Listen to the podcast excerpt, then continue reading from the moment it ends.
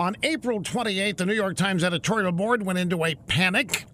They'd heard rumors that Supreme Court Justice Anthony Kennedy planned to retire.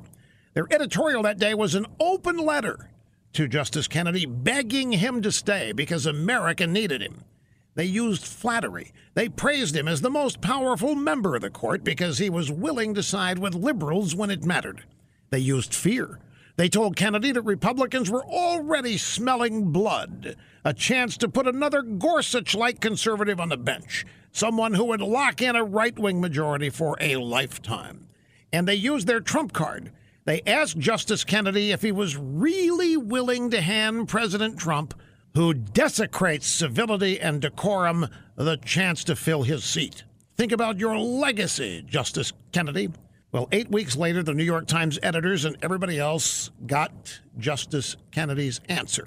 All their flattery, all their whining, all of their begging, all their fear tactics went nowhere.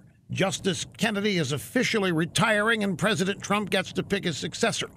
And Trump went out there and said that Kennedy told him that he was glad to be retiring so that Trump could choose his successor that had to really rub the Times raw after all of their efforts. Sometimes there are happy endings, folks.